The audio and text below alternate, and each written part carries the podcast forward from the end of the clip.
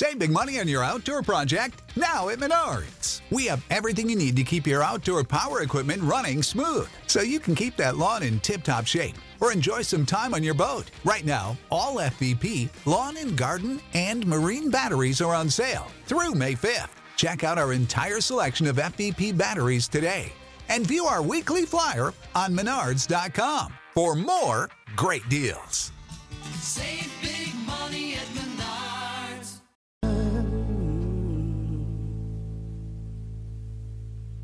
Welcome to Backstory Song. I'm Doug Burke, your host, and today we are thrilled and honored to have Linda Perry, who was a 2015 inductee into the Hall of Fame of Songwriters, with us to talk about the backstory, vision, and creative process of her songwriting.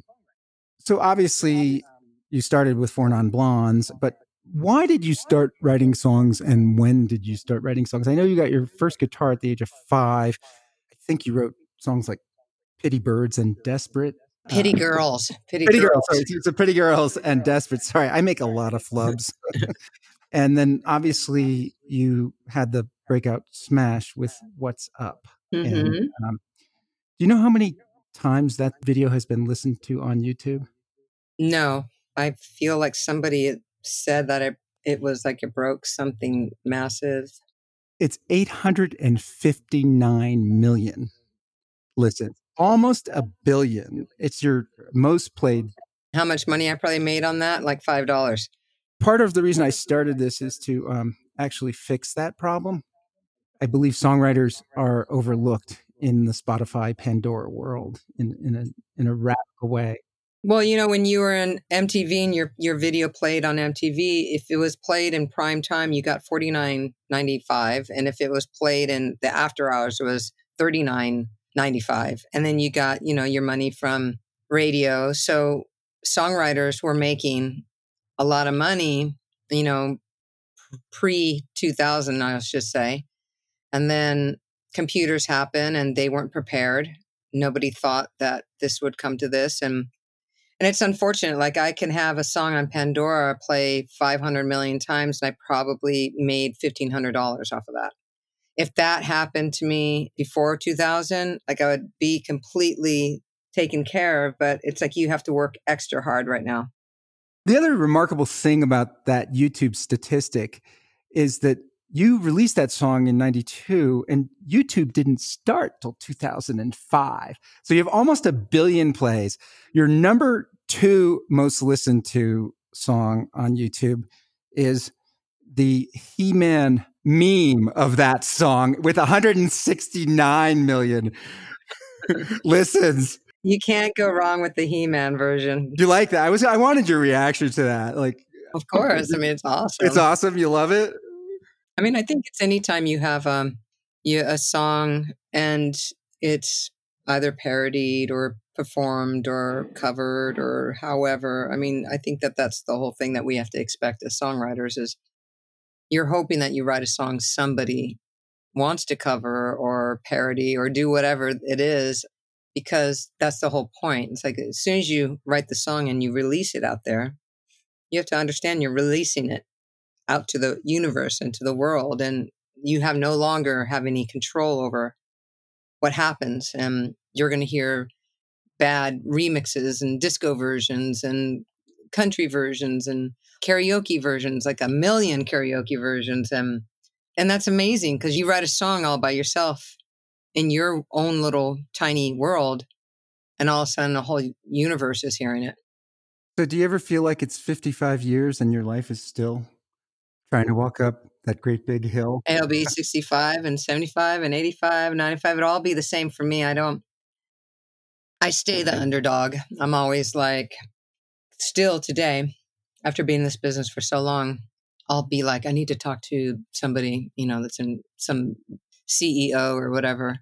And I cold call people, you know, just, hey, or email and say, it's Linda Perry and really like to talk to you about something. And I'm always shocked when somebody responds within five minutes. And It's like, of course, you know, I still live in that shock of not understanding the scope of where I am sitting in life right now if my career and, success was labeled 10 steps, 10 steps on the ladder, and 10 is your career and your success, to me, I'm on three. I have a long way to go, and I'm constantly fighting and struggling because I don't take for granted what comes to me and I don't ever feel like I'm good enough. And so I'm constantly trying to do more and more and stay true to my heart. And hopefully that, you know, I'm setting an example of somebody who is doing it her way and not the way of the industry. And I think that that's kind of why people pick up my call because they know I'm very credible because I'm super transparent. I'm really honest. I'm right to the point. I don't bullshit. I deliver quality. I might not have quantity, but I definitely deliver quality.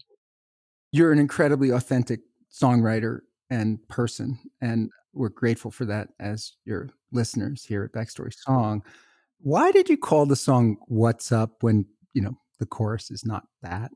Well, probably because what's going on was already taken and you can't really fuck with a song like that. But also, I thought it was more interesting. It's like, you know, what's up?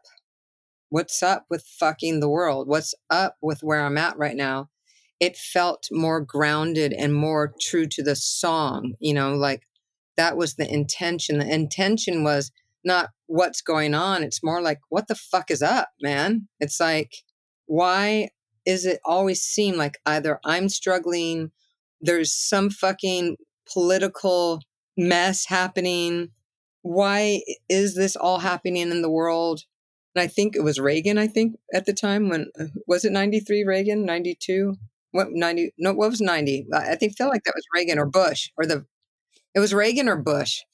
But, you know, there were some really not so awesome choices being made but I'll take those motherfuckers back in a heartbeat over the one stupid idiot one that we have right now. Yeah. And I don't, I'm sorry to be harsh, but it's like it's laughable, but then it's super sad, you know, because it's like I'm not coming from a political point of view. I'm, it's not Democratic versus Republican. It's just human.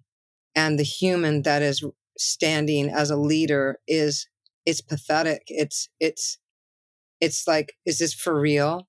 You know, I keep thinking Mark Burnett is producing the presidency right now. Just let's throw this in. Just say this. And I guarantee it's going to make good TV. You know, like literally think, I swear to God, I, I really believe that theory that Mark Burnett is standing behind the president and producing him right mm-hmm. now, producing a mess. And these people are going to go down in history of the, all this disruption, you know, but beauty is coming out of it community is coming from it. There's a world that's wide awake. A lot of wonderful things will happen during this historical, extremely historical time in, in our life with all the shit that's happening right now, all at once. And I think this is why this song has such legs to it. The what's up, what's going on is a double entendre. It's something that you say to your friend, Hey, what's up? What's going on? You know, but that's not what you're saying in this song, is it? It's like you're saying, what the F is going on here in this world? And that question has not ended. It's, in fact, it's probably gotten like more pronounced for the world. That's why the song is timely and it can go, it'll have a lot of legs. It'll continue to be this epic, anthemish type of song for all the generations to come because I think that there's people that try to write songs that are for today. And then there's people that are trying to write songs for life. And those are the songs that I choose to focus on is how am I going to make an impact to this generation, the next one? What can I say that's going to be here 20 years from now? Those songs are harder and you don't write as many of those. So I focus on that, you know, and I think that What's Up is definitely a song that when my son is 40, he's going to be playing to his kids and they're going to be singing it. And I'm certain it'll be still a classic and in the world. And you get one of those, man, it's fucking awesome just to have one. But I got a few of those, you know, right now. So it's, I'm happy about that. Yeah, you have many of these, but you know this was your breakout. You, you and Christa Hillhouse and the band were playing in this club scene in San Francisco. I guess that's where you work the song out. What one of the things I love, and I always ask in my backstory song, is I love lyrics that are not words, and almost the entire chorus and the break of this song are these things like hey. It's not just hey, it's hey, yeah, yeah, yeah, yeah, you know, and then it's ooh. Did that just come to you when you write ooh? Do you write oh, oh, dot, dot, dot? Like how, when you write the lyric out, how does that happen is, as the songwriter? I actually rarely write my lyrics down. So I ad lib. I just keep doing that until I find the lyric. And so with What's Up, it was literally me just sitting there and, and I just kind of opened my mouth. And I think I, because I was 24, but 20, I said 24 years of my life and still trying. And then I was like, that doesn't sound right. And then I just went 25 years. That felt like right, you know? So then, and I just make it up 25 yeah, trying to get up that mm, uh, and just ad mm. libbing. I do that. I did that, I think, for probably a good 30 minutes. And then all the lyrics just started showing up. And then when it got to that break after the chorus, it was like, well, I don't want to hear any words. I'm just right now. And I just went, ooh, ooh, ooh, ooh. I was tending to write lyrics there and I was putting that as a filler. But then I loved it so much. I was like, no, I'm going to leave that. I think, you know, sometimes you don't have to say words. It's an emotion and it's some of most people's favorite part, that one area. No question. So I just try to stay true to the song. I don't edit as I go along. I just am playing.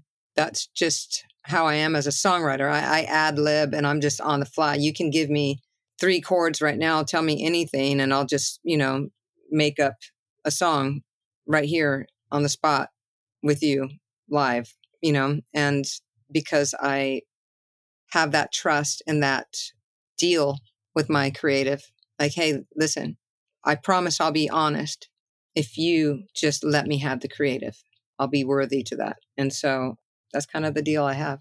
You have amazing gut instincts about this stuff. It's it's a gift. It's very few people on the planet can do that.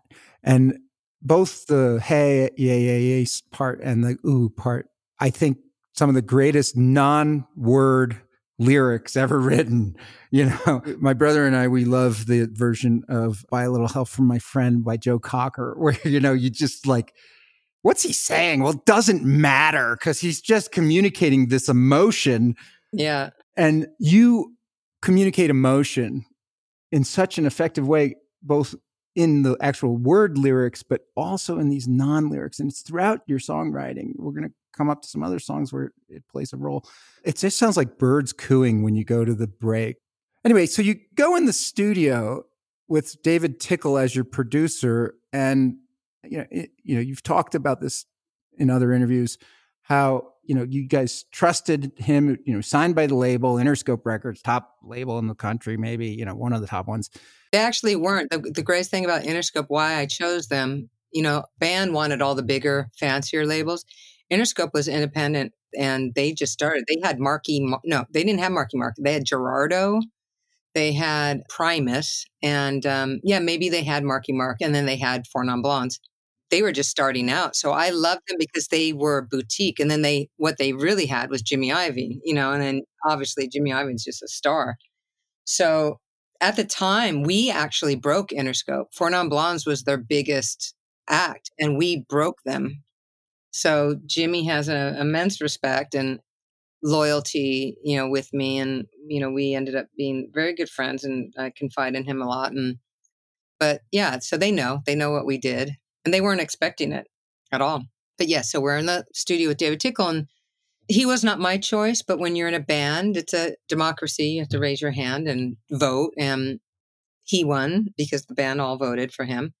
I was looking for something, you know, I wanted Steve Lillywhite. I was actually even interested in Terry Date. He's a really great engineer that did all the Mother Love Bone and did all those guys back then in Seattle and really incredible engineer, under underrated guy. So I was trying to get a little more raw and the band chose uh, David Tickle and you know, wasn't my personal thing, but I've never been in a studio before and I just felt like it didn't sound good to my ears. And so I remember playing a guitar and, and being like, oh man, this. And when I'm in the live room, I'm like, I'm in a Les Paul and, you know, 63 Vox. And it's like, oh man, it's fat. It's like in my face. This is, man, this is awesome. And then I'd go into the control room and I'd hear the guitar and it'd sound really small, very distant, you know, and I didn't know he was compressing it heavily and putting a lot of reverb on it. So, and I'd go, David, come in here. And I'd play and I'm like, it's like thunderous in here. You know, where is that? I want to hear that in the room. Why can't I hear that? And he was like, Linda, just let me be the producer and you just be in the band. And uh, that's how all my questions were met by that guy. It's like, can't you just be the singer? Let me be the producer, blah, blah, blah, blah, until he ruined what's up. And I took it to the label and I said, I'm not releasing this song. This is horrible. There's just no fucking way.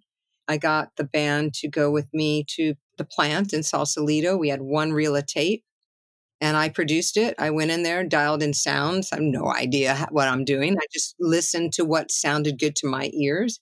The engineer there helped me. He was extremely, you know, behind me. And because I had played him the original, what David Tickle did, he's like, oh. So we did that all night long. David Tickle showed up like around, I don't know, one or two o'clock in the morning, right when we got our last take. We mixed it and got it delivered for master the next day. And when I presented the fact that I should be producer on this, I was met again with everybody this time. Can't you just be happy you saved the day? One of the greatest songs ever written, most beloved by the fans. I guess they were wrong on that one, huh? and so that is the actual version, you know, I produced and David Tickle did not produce it. So from that moment on, it was like very clear to me that I will never ever experience that ever again. That's never going to happen. You're not going to have these dudes telling me just to go and be a singer because they think they know more. And so I became a major ball buster. And ever since that day, I'm like, that will never, ever happen to me again. It hasn't. And if it does, I just call it out right on top. I'm like, you know, there was this one incident with this one producer where I did a song for Gwen Stefani, What You Waiting For? And so I did the whole demo. The demo was awesome and they asked the producer asked for the session and i was like okay i'll give it you know if they want to pull stuff fine that motherfucker used pretty much ev- my whole demo including vocals and didn't put give me production and i was like those are my guitars that's my backgrounds that's my lead that's my bass you know those are my drums that's all my shit in there those are my keyboards what did you do yeah, and exactly. I think he he beefed up the beat and added another bass, and that was about it. And it came out with no production for me. I went to Jimmy. I said, "Hey, this motherfucker." So Jimmy, on the next round of CDs, he pulled it and uh, put my name on there. I don't think I've even heard of that producer since then. You know, so he had a reputation for doing stuff like that. Everybody let him slide because he was a big producer. And they were even telling me, just, you know, you should just let it go. That's what he does. And I'm like, no fucking way. You kidding me? I'm not going to work my ass off for this motherfucker to take credit. And so I stood up for myself and got my name back on there. And, you know, and with this business, you have to. Yeah. You have to fight it's a struggle. It's not an easy business. It is not. My son is showing interest in. He's five years old. He oh god, that's when you started. That's when you got your first guitar. like a David Bowie. I'm telling you, my my son is insanely talented and creative and and very theatrical.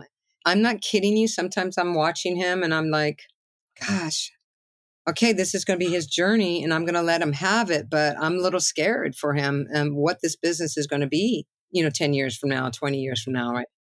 Save big money now on new siding from LP Smart Side at Menards. Update and beautify your home with your choice of 13 timeless colors of pre-finished engineered siding. It's durable and includes a Sherwin-Williams factory finish paint warranty that means no painting for years to come. View our entire selection of siding from LP Smart Side today. And don't forget to check out our flyer on menards.com for all the great deals happening now. Save big